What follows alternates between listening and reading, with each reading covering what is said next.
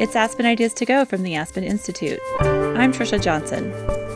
With a new term underway this week, the U.S. Supreme Court is gearing up to tackle controversial issues like gay rights, abortion, DACA, and health care. Chief Justice John Roberts is at the center of the court. It's his vote that may swing a decision one way or the other. Joan Biskupic, who wrote a biography on Roberts, predicts how he'll handle a charged political climate. I think he's going to go at a steady pace. He's going to be aware of public expectations. You know, he'll start with the law, he'll start with precedent, but I think all these other factors where are individual justices? Where are you? Where is the country? What is Trump saying? I think all those things will be in the atmosphere. Aspen Ideas to Go brings you compelling talks from onstage events hosted by the Aspen Institute.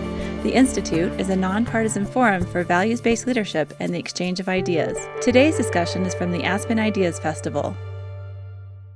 The rulings the Supreme Court is scheduled to make this term will affect tens of thousands of American voters.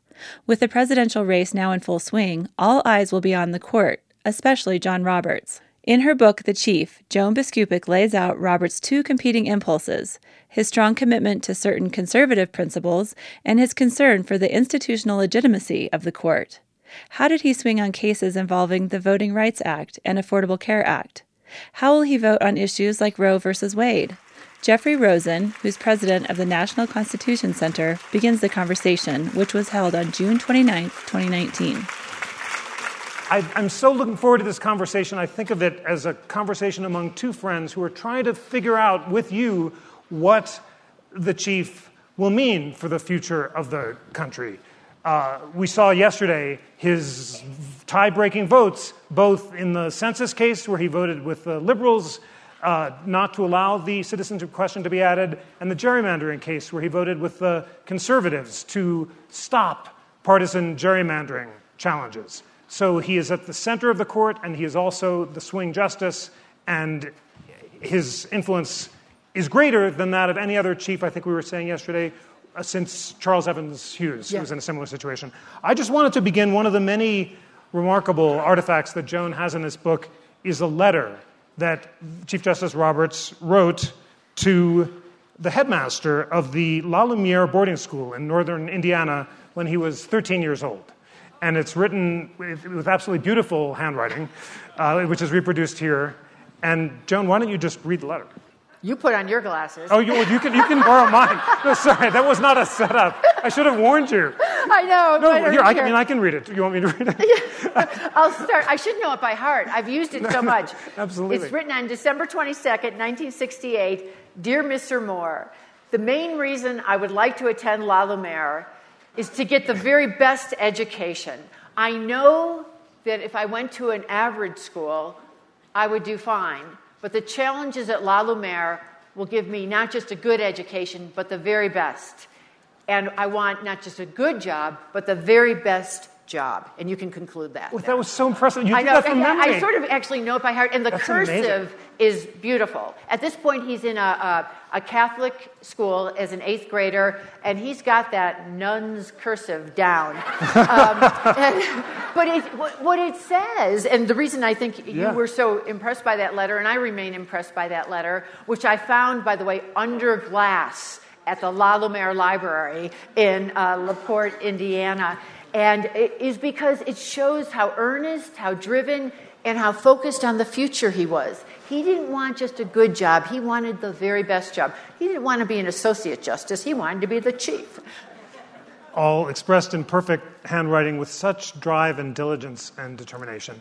Tell us about his parents. Everything comes back to yes. mom and dad, and he uh, told uh, you that he developed uh, from his father a sense of the importance of compromise. Uh, tell us about what is that? That's right. His father, is, as you know, Jeff, was a um, he was a steel executive for Bethlehem Steel all his life. And he, the interesting thing about Jack Roberts was that he was rising in the industry at the time that the industry was collapsing. And it was quite a challenge for him with union issues, environmental issues, all sorts of uh, economic issues with uh, competitive steel from overseas that Jack Roberts was struggling with. And so he saw his father, an institutionalist himself, uh, dealing with the unions and trying to broker compromises at a time that was incredibly difficult for the industry. And how about his mom? His mother was very interesting. First of all, his parents kind of married across the tracks in Johnstown, Pennsylvania. His father had English Irish roots. They had come to America earlier in the 18th century, uh, and his mother came later. She was Slovakian, and she was down in the city. You know, everybody thinks of Johnstown, you know, where the flood was. And his father lived high up on a plateau on a street that I thought was so aptly named Wonder Street. Mm. And, um, and his mother was down in the, in the tight neighborhoods, you know, where you had churches, but you also had pool halls and taverns. And uh, she never went to college. And she regretted that forever. She is still living. The father passed away in 2008. But she always regretted not being able to go to college, and she imbued her son with a lot of the dreams. In fact, one of the early stories that an aunt told me was going over to their house for dinner, and the mother saying as they crossed the threshold about little John Roberts, who at that time was known as Jackie, Jackie got all A's on his report card, and an uncle pulled out a dollar bill. This is in the early 1960s when a dollar bill really meant something, and said, All those A's, it deserves a dollar. Wow. Um, a sort of unblemished record of golden success That's from right. La Lumiere to Harvard College to Harvard Law School to the Reagan administration. Yes. Any bumps along the road? Well, I would think the most serious bump that he might have felt was in 1992 when he was nominated to be an appeals court judge by George H.W. Bush uh, to the D.C. Circuit. That's the prominent appeals court that it has been such a proven stepping stone to the Supreme Court. And he was nominated in late January 1982, no, 19, 1992, I'm sorry, and it looked like he could get a hearing. But uh, a man by the name of Joe Biden was running the Senate Judiciary Committee then, and uh, he, he knew a lot about John Roberts, uh, even though John Roberts had been largely under the radar at that point, and he blocked a hearing on him. Liberal activists knew what John Roberts had done in the Reagan administration and blocked a hearing, and, and uh, people with H.W. Bush's administration, some of whom are here, uh, thought, well, George Bush will win. He will win, but lo and behold, uh, Bill Clinton won, and that really made a difference. And that was, that was quite a blow to him.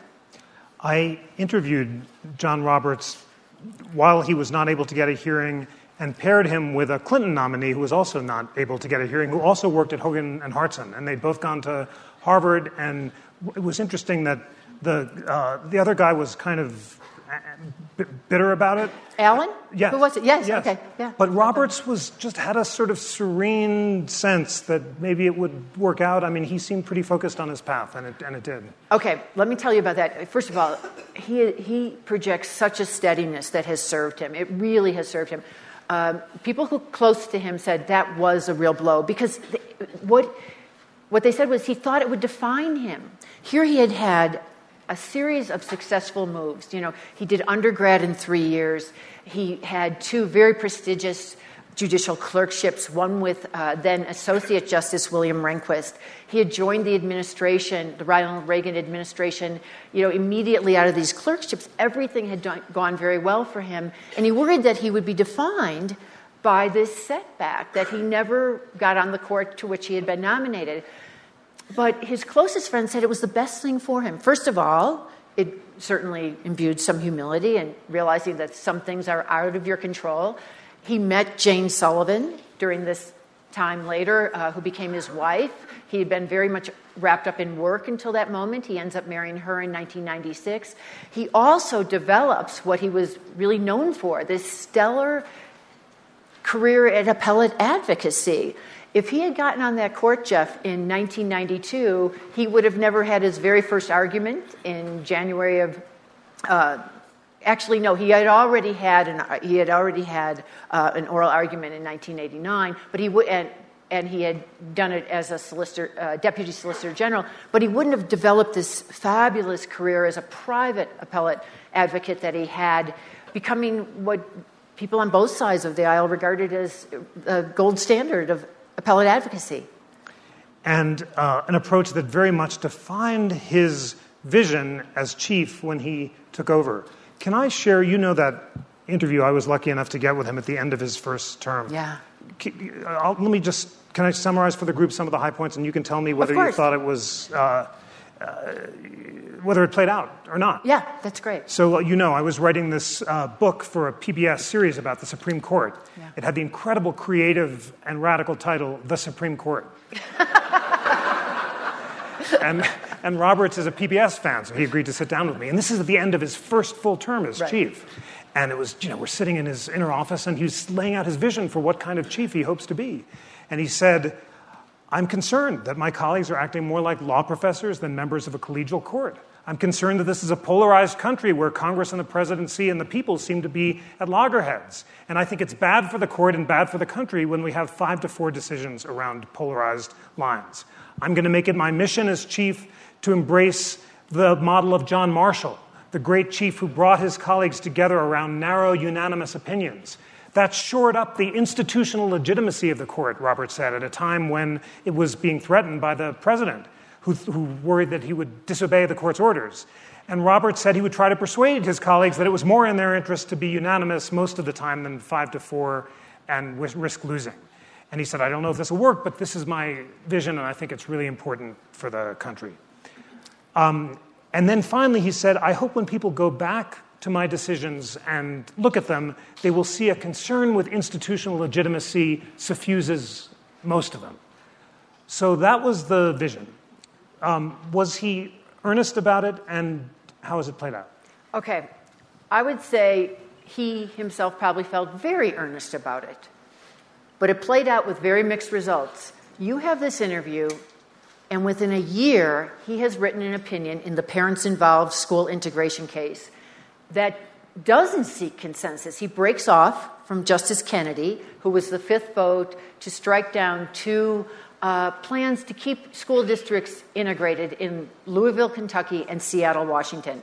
Um, it, it, was a 2007 decision, and what was striking about what the chief did there was that he did not compromise with Justice Kennedy for a unified majority opinion.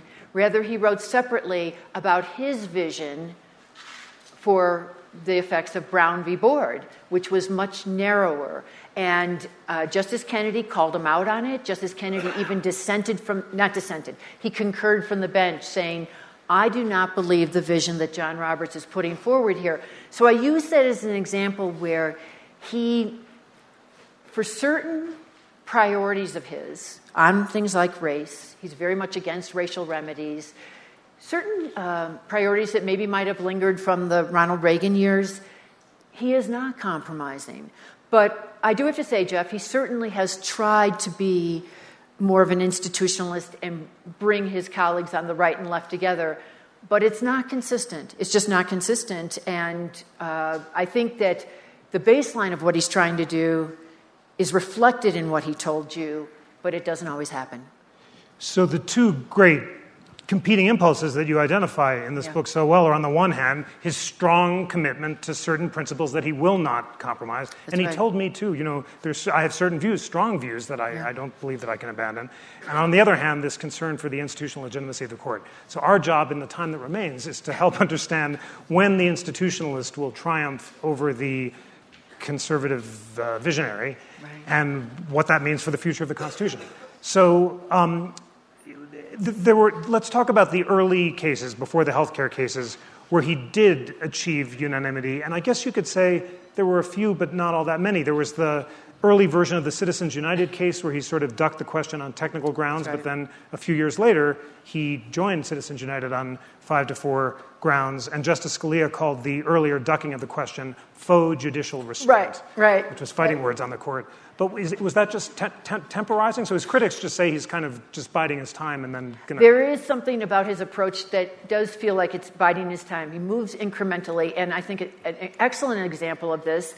and it, it did play out a bit before uh, the healthcare ruling and then culminated a year later, and that is on uh, the Voting Rights Act, where he first in 2009 wrote an opinion, uh, drawing almost a full majority of the court, saying it's not time to curtail uh, a certain provision of the Voting Rights Act, which had required states with a history of discrimination at the polls, mostly in the South, to get any electoral changes pre cleared by the Department of Justice. And the chief has never liked that provision. But in 2009, he did not vote to change it. He said, you know, things have changed in the South, but we're not ready to change it yet. So it was a, it was a, a baby step of sorts. And then we see in 2013 where he uses language from that 2009 opinion to write Shelby County versus Holder, which drastically curtailed uh, the reach of Section 5, the preclearance uh, uh, provision of the Vo- Historic Voting Rights Act, and immediately led to states to enact voter ID laws, change redistricting lines. You know, so that has had a lot of consequences but it is an example of what Justice Scalia might have called, uh, I think the phrase was faux judicial minimalism. Hmm. Uh, that he even worse. That's yes. absolutely outrageous. I'll show you. Know, you. Yes, right. And uh, he, I, at the time, I was interviewing Justice Scalia a lot in those years, and he was like, "I love that line." You know, he was always proud, proud, proud of his lines, where the chief would never admit to be, you know, kind of bursting his buttons over something. But uh, yeah, you know, it's so you never see the complete picture of what he's doing, and that's the thing that has been. It was always a challenge to me of, you know, is what I'm seeing what I'm getting, and so it's it's a it's a patchwork. I, I relied on the interview you did in 2007 a lot because I knew that was his aspiration. Yeah. That was his aspiration, but it, it hasn't been completely a reality. And yet, when the first dramatic test came, and the whole country expected the court to strike down the Health Care Act by a five to four vote. Roberts, in a remarkably dramatic change of mind, having initially voted to strike down the health care mandate, yeah. voted to uphold it. Tell us that story and what did it say about his commitment to judicial minimalism when it really mattered?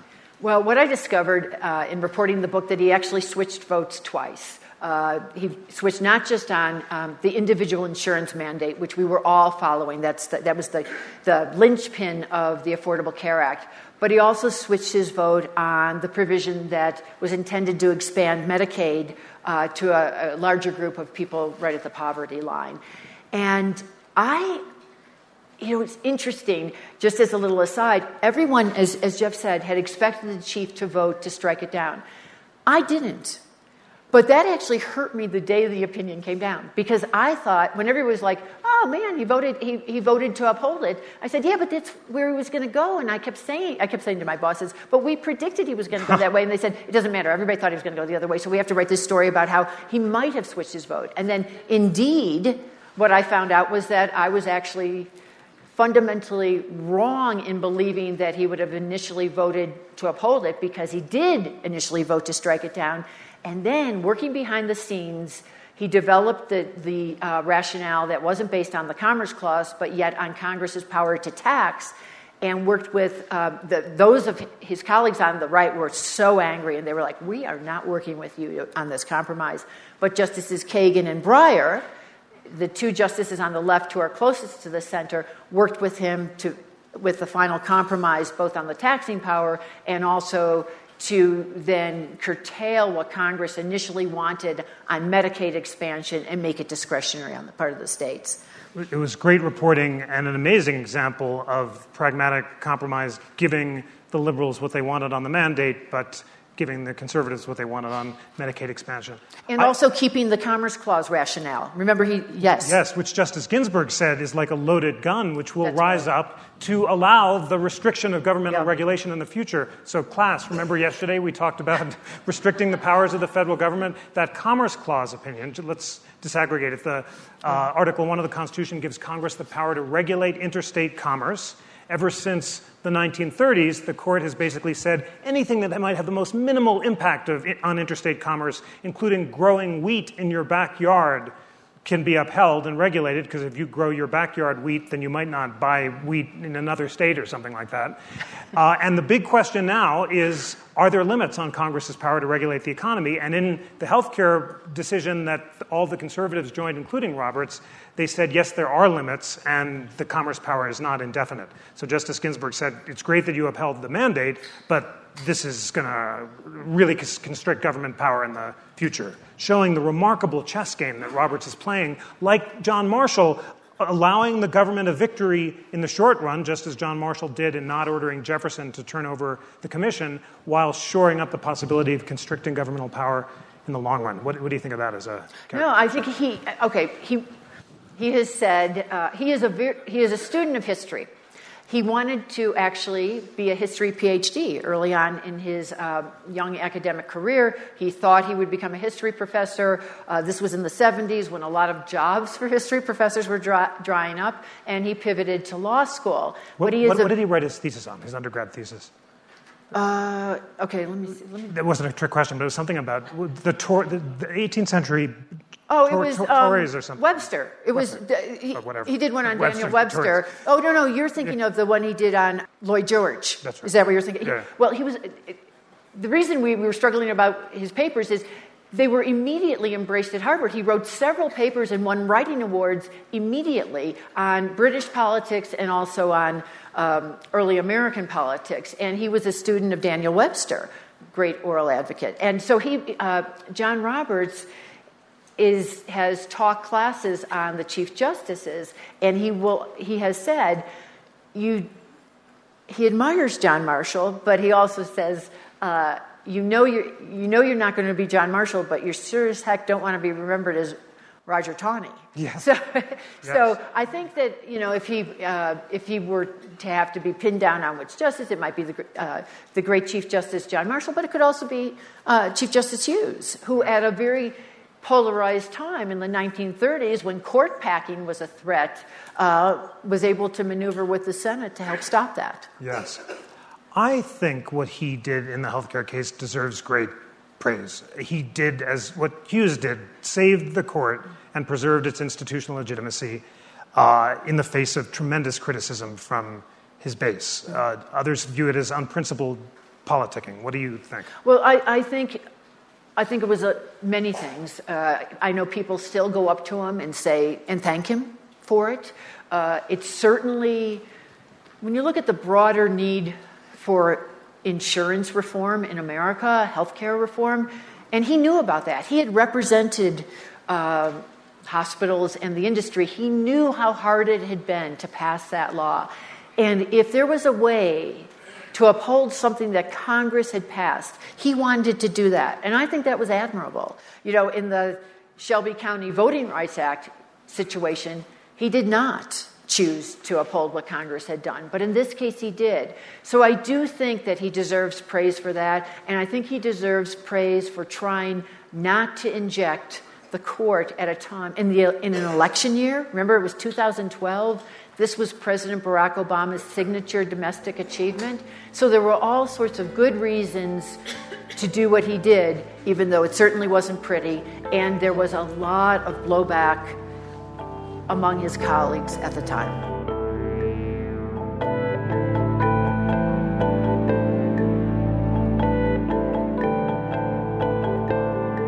It's Aspen Ideas to Go. Thanks for listening. Most of the talks you hear on our show come from the stages of the Aspen Ideas Festival. Experience the On the Ground Festival in 2020. The 10 day event takes place in June in Aspen, Colorado, and it's open to the public. Passes go on sale November 13th on our website, aspenideas.org. Mark your calendars for November 13th and experience the Aspen Ideas Festival live. Buy your passes in November at aspenideas.org. Let's get back to our featured conversation. Here's Jeffrey Rosen.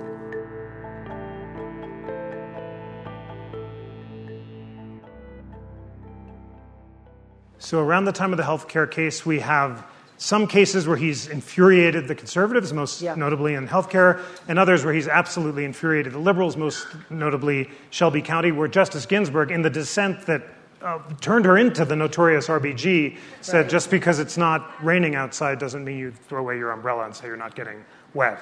So, do his colleagues do his colleagues like him? That's a great question.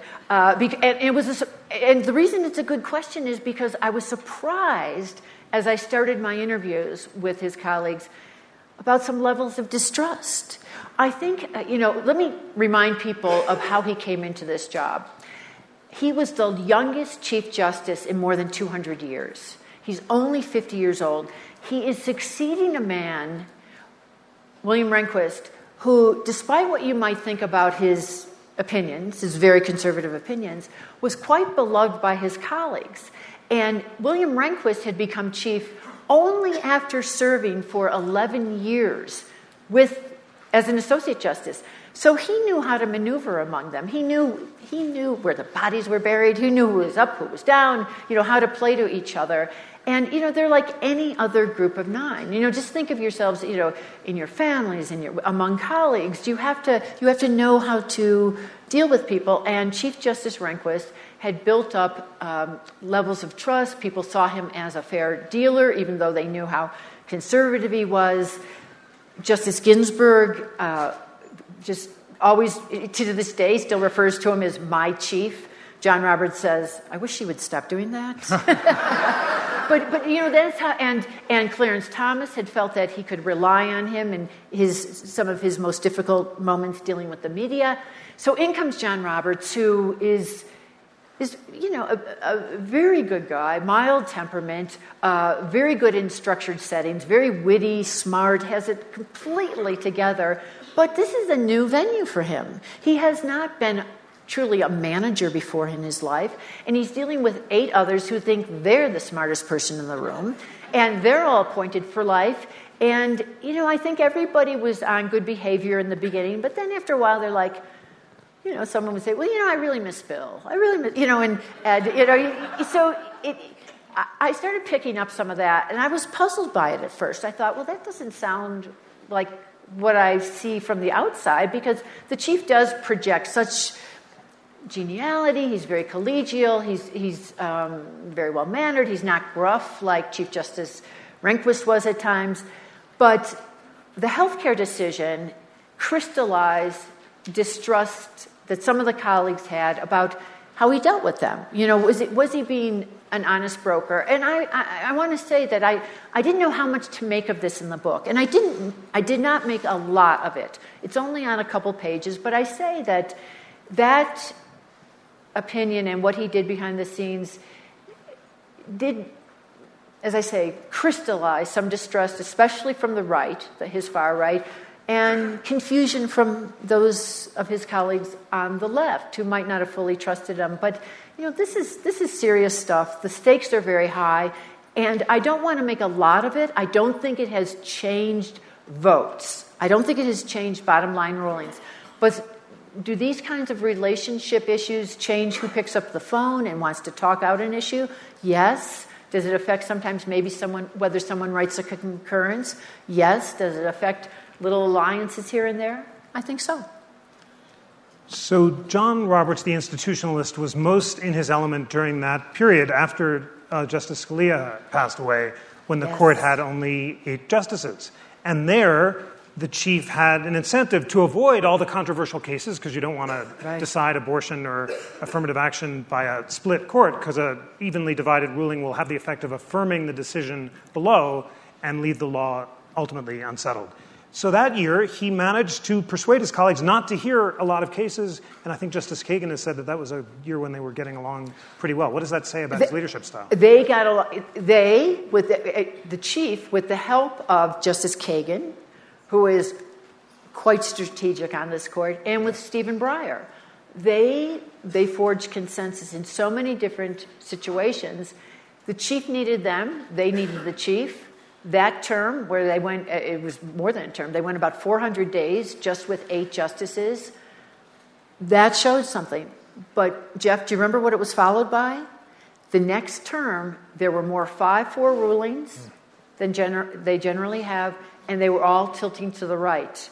Uh, Justice Kennedy, at that time our key swing vote, didn't move over to the left for any of it, and the chief didn't appear to be compromising much that following term.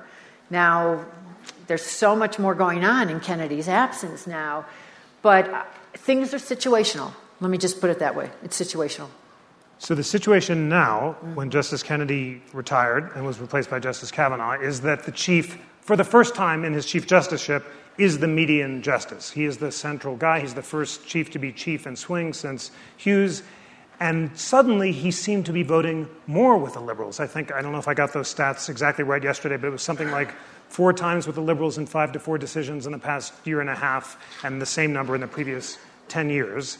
And the most dramatic cases were the ones we talked about the census and gerrymandering, but there were also cases where he and Justice Kavanaugh voted with the liberals not to hear abortion yes. cases. So, describe the dynamic of this court, which for the first time in more than 10 years really is the Roberts court, and to what degree will the institutionalist prevail over the conservative visionary? He's taking them one at a time. Sometimes a little bit of patterns emerge. I don't think it was any accident that on the last day of the term, he has written both opinions, and one goes slightly one way for Democrats and liberals, and one goes sli- actually with a great stride in the other direction. Uh, that's the cutting off all challenges to partisan gerrymanders. Manders.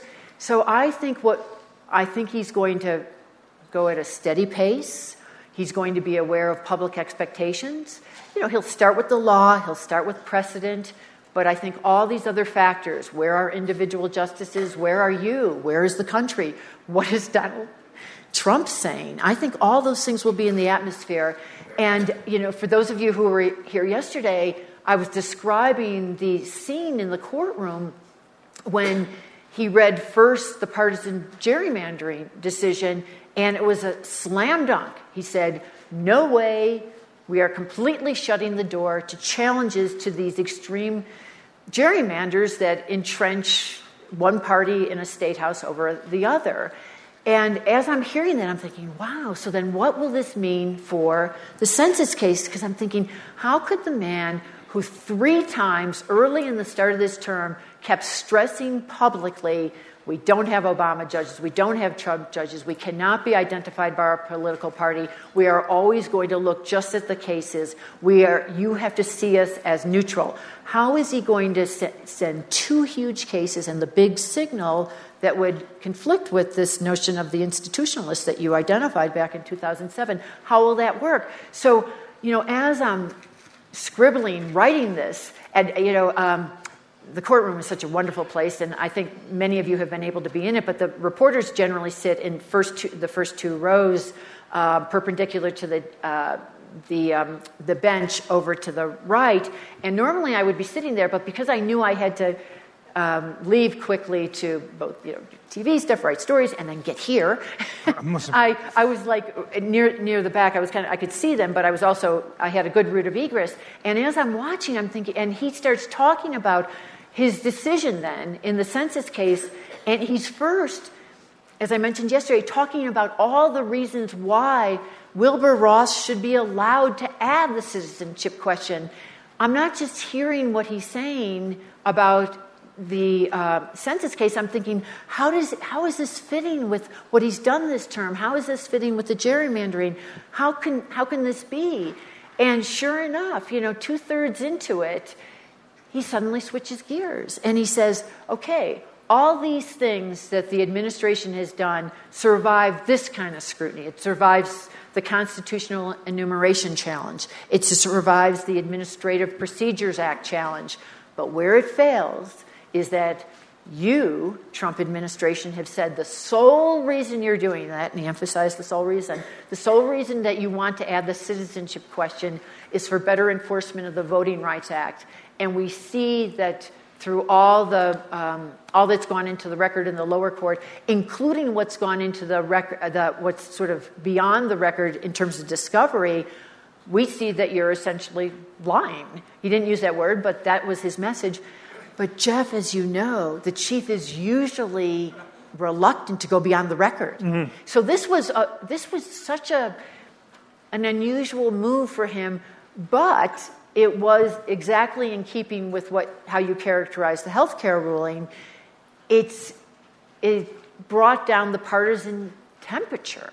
Can you imagine if we had all, you know, by noon Eastern time on Thursday seeing these two strong decisions saying, go ahead, Trump administration, ask about citizenship, see what that does to the Hispanic responses, see what that does to new, you know, new immigrant responses, see how, how much it distorts the final results of the census, and then also go ahead and let state houses gerrymander as they want. We are not going to be in that business. I think that would have been such a strong statement from the court.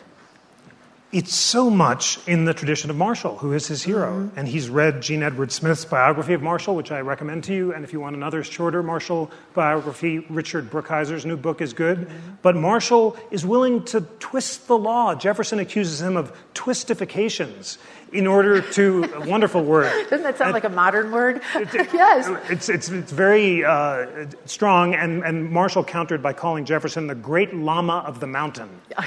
Not clear what that meant, true. but it's very That's wicked. True, yes. They didn't like each other at all. No, but, but, no, but Marshall willfully misconstrues the Judiciary Act in Marbury versus Madison so that he can avoid the conflict with Jefferson in the short term, but shore up judicial review in the long term.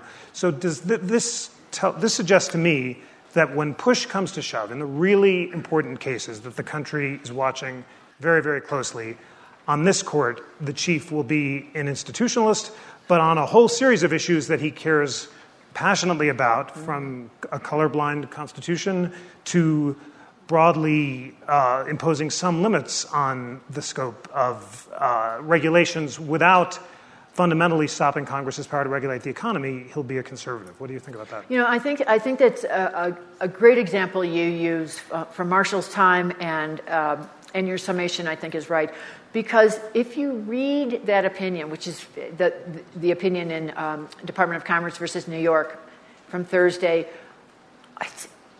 the contortions are many. but he gets to a result that is important a very important result. That could, now, um, as many of you know, several steps have yet to play out. There is a chance that the Trump administration will still get this um, citizenship question on the, on the census. It's, it's unlikely, I think, but there is a chance. So I don't want to close the door to that. But it was important for the court to say what we're getting from the administration here is not the truth. And what, what has been submitted to a lower court judge is contrived. And he used that word it's contrived. And I think that was a really important statement, especially at this time in America where you just, you know, you don't know what you're seeing. You know, what you see is not always what you get. And there is, you know, it seems like it's very easy for people to just put statements out there that do not have the scaffolding of truth. So. That's such a gentle way of putting it.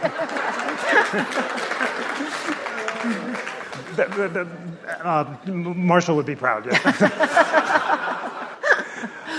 let's think about what's going to happen on this five to four court uh, for the big issues, including the future of the regulatory state and Roe v. Wade, and then we have to think through what would happen if there's another Republican justice and it's a six to three court.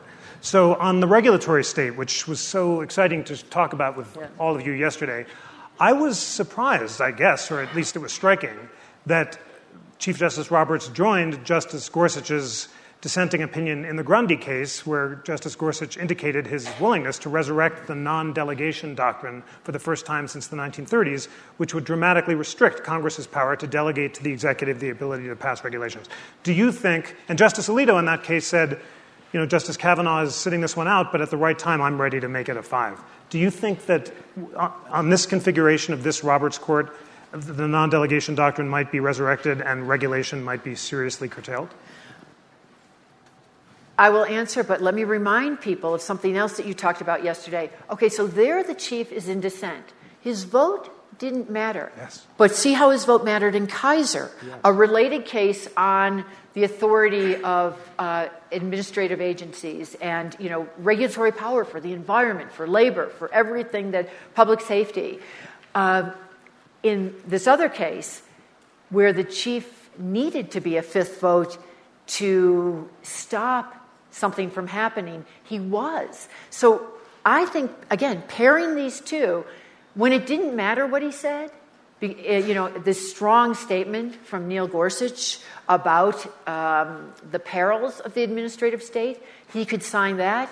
But when suddenly the court might have rolled back two major precedents involving deference um, to administrative agencies, he wrote a concurrence joining the four liberals to stop that.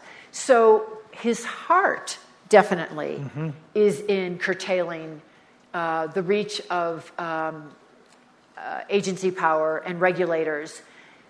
But it's not one of his lifelong, you know, for lack of a better phrase, agenda items, you know, like the way race is. So I think he will tiptoe more on that, just as he did. Just as he did. That's so wise. Absolutely right. Um, as, and as you say, in dissent, when it doesn't matter, yes, but if it's going to be the decisive vote, maybe no. What about the future of Roe v. Wade? Okay, this is this is even tougher. Yeah. All right, and I'll tell you why. Because this is what you know. P- people get this. You know, all of you in this room have followed rulings. So if we say, if we use a phrase like the administrative state, you know, you're not like thinking, what the heck are they talking about? But you know, normal people, normal people would be like, what exactly are they talking about? But everybody gets abortion. Everybody understands the 1973 landmark that made abortion legal nationwide. Everyone understands reproductive rights. Everybody understands. It, Roe v. Wade has become so symbolic beyond just reproductive rights for, as a litmus test for courts. And um, I have to say, for starters, you know, I'll reiterate what I said about Donald Trump wanting justices like Neil Gorsuch and Brett Kavanaugh, who would be more put as a priority more to curtail reg, regulators than to reverse Roe. Now, John Roberts had never voted for any. Um, he's never voted against any abortion regulation on the merits that came to the court. He has always voted to uphold them, whether it be in the majority or the dissent. He cast an unusual vote in February, and that was with the four liberals. It was a preliminary vote to block a Louisiana abortion restriction from taking effect.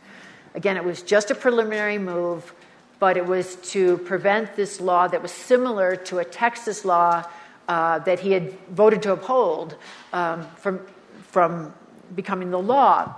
And I know that's a little bit confusing, and it was confusing to us. What sort of single signal is he sending that he will, at this moment, go with liberals uh, on an abortion case? Again, it was incremental.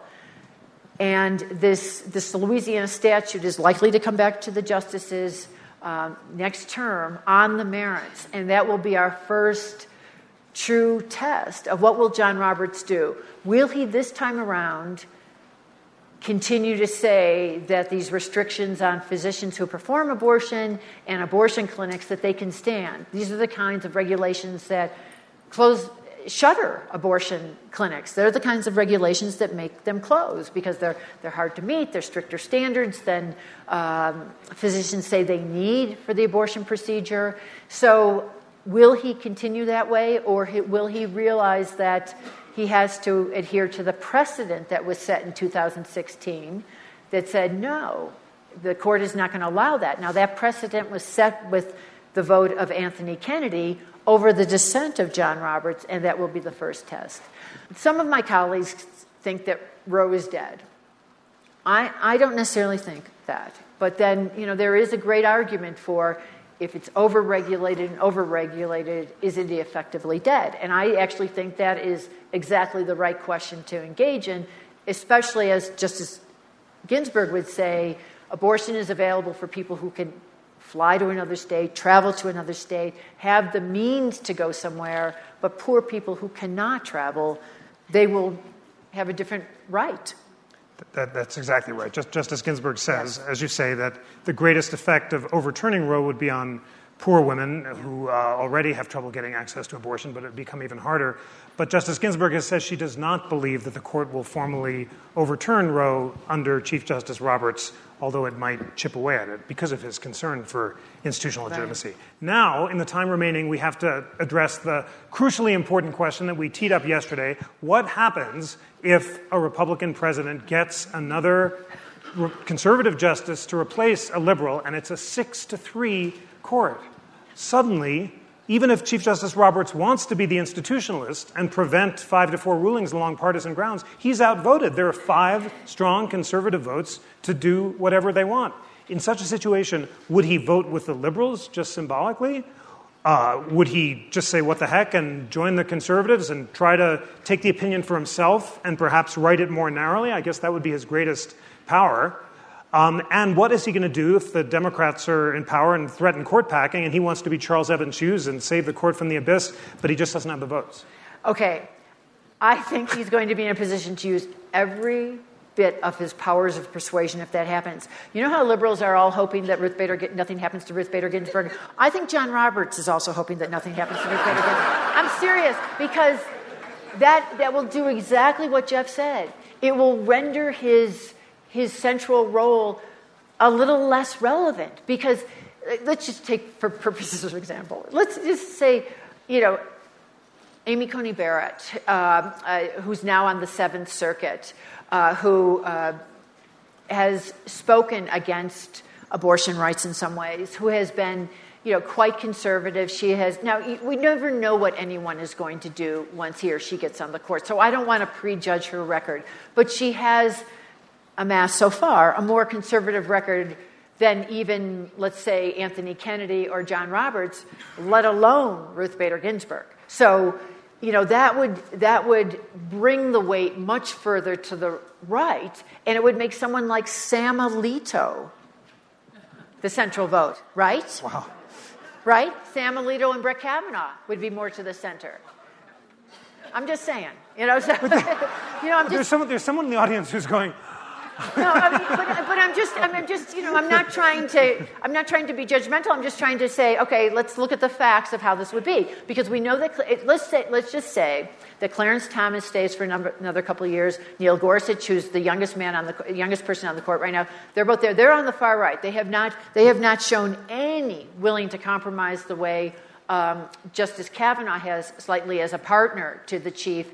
And Sam Alito has been quite consistent. That vote in um, when he went with the liberal, liberals and, and Gundy was so surprising.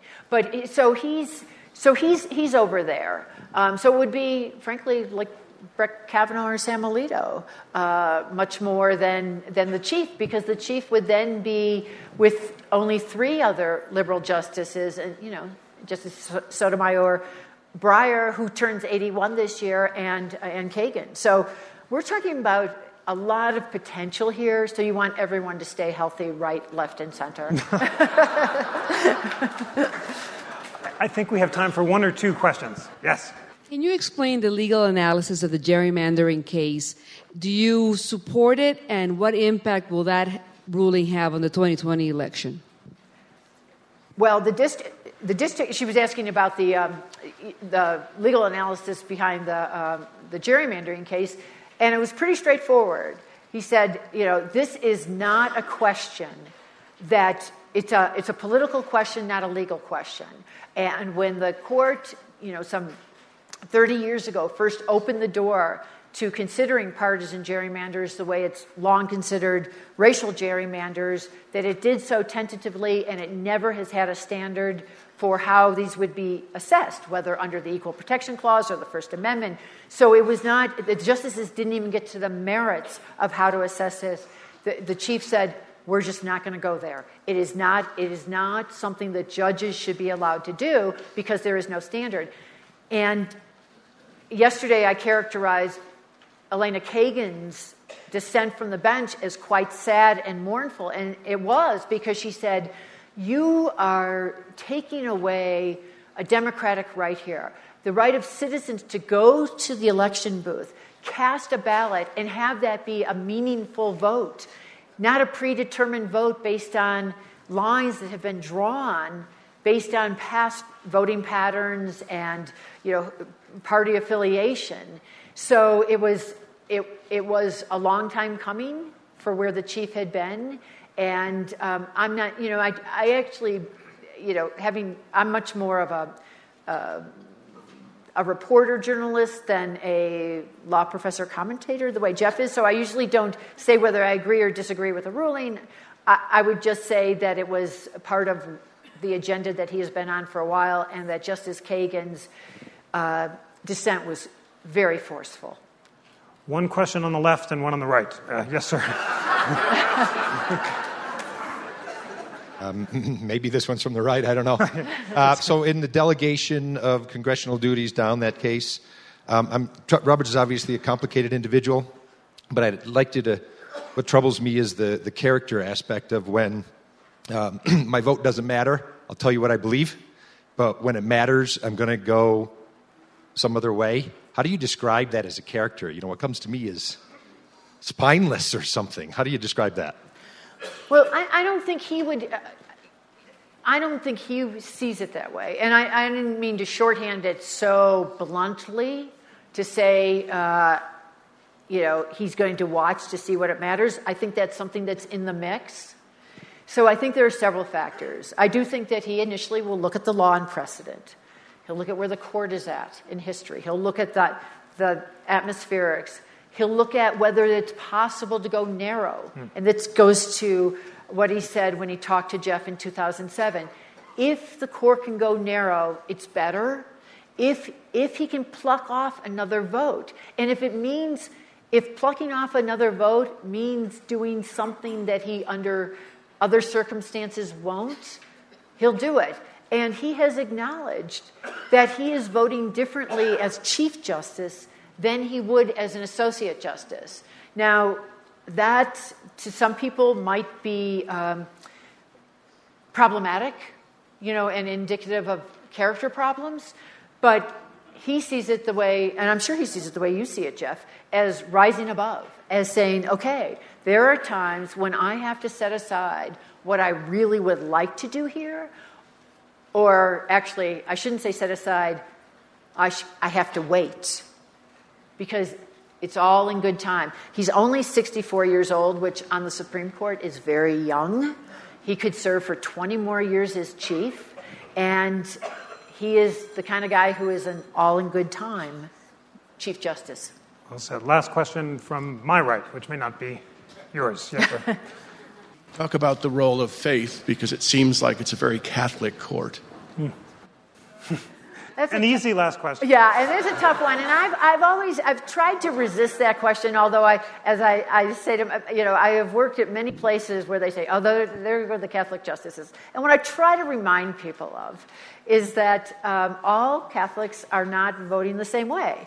It was it was William Brennan who, you know, was right on board with abortion rights from the start.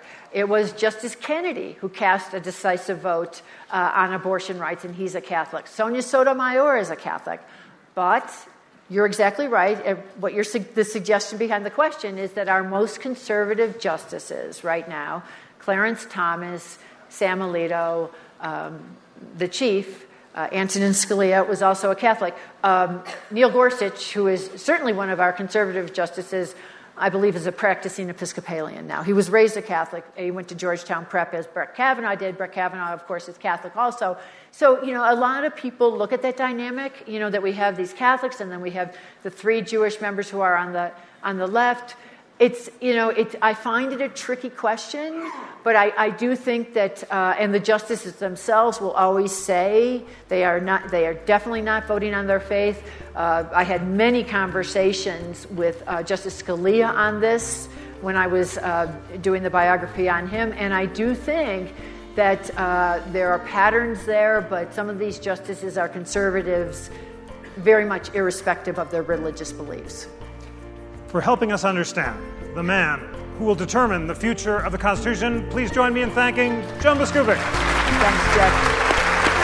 Thank you.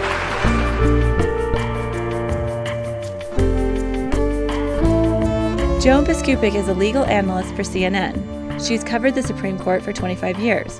Her latest book is The Chief The Life and Turbulent Times of Chief Justice John Roberts. She's also written biographies about Sandra Day O'Connor, Antonin Scalia, and Sonia Sotomayor. Jeffrey Rosen is president and CEO of the National Constitution Center, a law professor at George Washington University, and a contributing editor of The Atlantic. Their conversation was held in late June in Aspen, Colorado. Make sure to subscribe to Aspen Ideas to Go wherever you listen to podcasts. Follow Aspen Ideas year round on Twitter and Facebook at Aspen Ideas. Listen on our website, aspenideas.org, and sign up for our newsletter. Today's show was produced by Marcy Krivonen and recorded by our team at the Aspen Institute. The Aspen Ideas Festival programming team is Kitty Boone, Keeleen Bretman, Katie Cassetta, Libby Franklin, John Melgard, and me. Our music is by Wonderly. I'm Trisha Johnson. Thanks for joining me.